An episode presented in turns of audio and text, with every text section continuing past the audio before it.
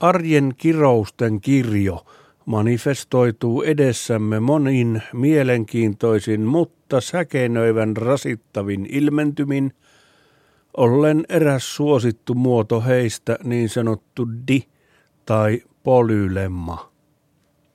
Vain mielikuvitus on rajana sille, millaisin perkelyyksiin meitä toistuvasti koetellaan ja millaiseen pukuun pukeutuvat arjen lemmat, siis dilemmat ja polylemmat. Tässä jokunen esimerkki. Lautasettoma. Luulisi, että suoraan kattilasta syöminen on yksiselitteisesti helpotus – vähenneen tiskimäärän kiistattomassa muodossa, kun ei tarvitse lautasta. Mutta ei. Jos syö suoraan kattilasta, niin kylläkin säästyy lautanen likaantumasta, mutta kattilan reuna painaa tosi ikävästi otsaa ja leuan alusta.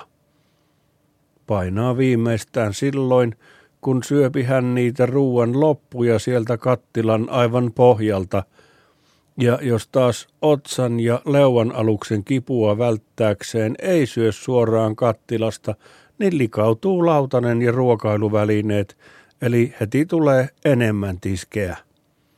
Aina on siis riesana joko jompi tai kumpi. Tiskeä tai kipu leuan alla ja otsassa.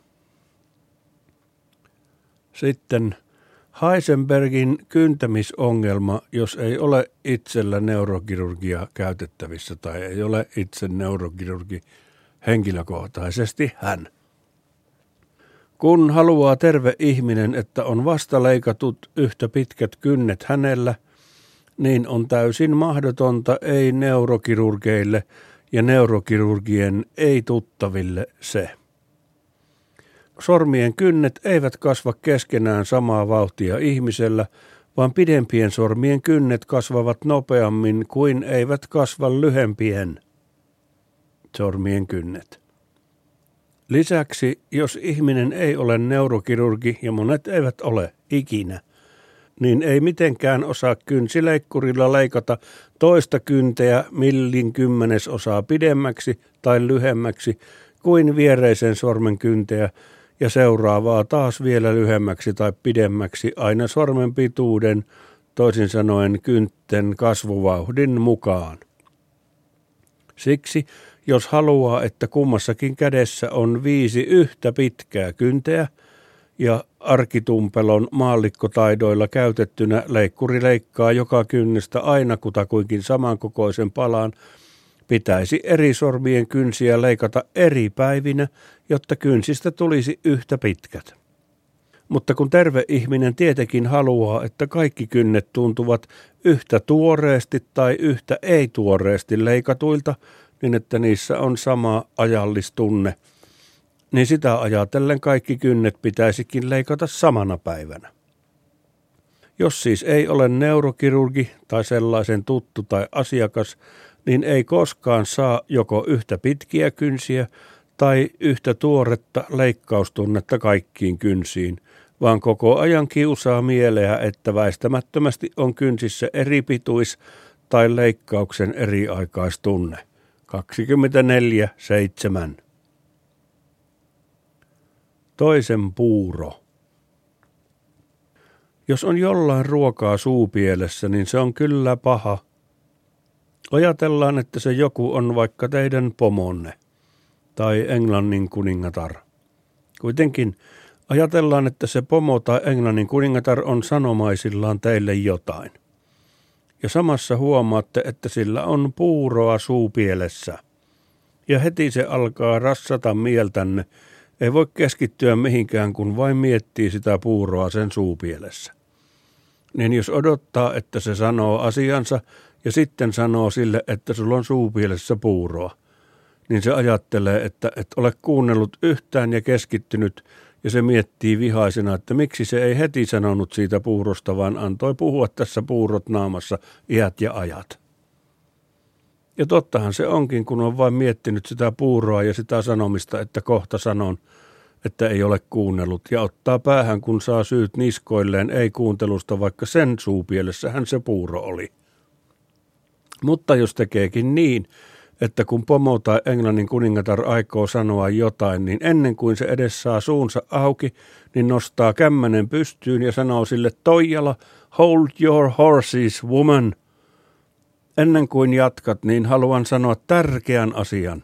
Sulla on suupielessä puuroa tuossa noin.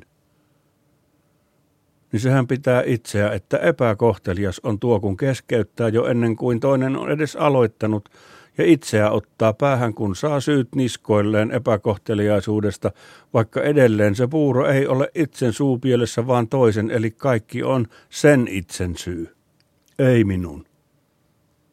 Ja jos pomo tai englannin kuningatar aikoo sanoa jotain puuro suupielessä, etkä kommentoi sitä mitenkään, niin koko ajan sen puhuessa itseä harmittaa ja mietityttää se puuro, ja näkee se puhujakin kyllä, että tuo miettii ihan selvästi muuta, ja jos se kysyy sitten, että mitä mietit ja sanoo, että no sitä kun sulla on puuroa naamassa, niin se ajattelee, että hullu. Eikö se yhtään mieti sitä, mitä minä selitän, josta ihme puuroista vaan tilittää. Ja jos taas sanoo sen kysyessä miettimisistä, että enpä mitään mieti, niin se ajattelee, että ei tuo viitsi edes kuunnella, kun aivan selvästi tuo on ihan muissa maailmoissa, mutta salailee sitä, mitä miettii – Varmaan se jotain juonia tai rivouksia ajattelee. Ja itse alkaa murehtia sitä, että kunhan se näkee naamansa peilistä se pomo tai englannin kuningatar, niin se näkee tietenkin sen puuron ja tajuaa, että minäkin olen sen nähnyt, enkä sanonut siitä mitään, ja hän tietysti vihastuu. Niin vaikka miten päin tekisit tai et tekisi, niin päätyy omille niskoille se harmi. Polylemma on se.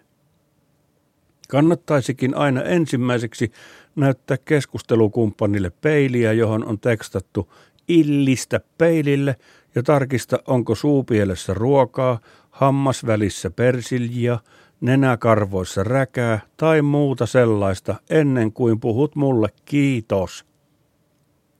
Mutta vaikka olisikin sellainen peili aina mukana, niin poly ja dilemmia on arkemme kätköissä vaanimassa tosi paljon muitakin.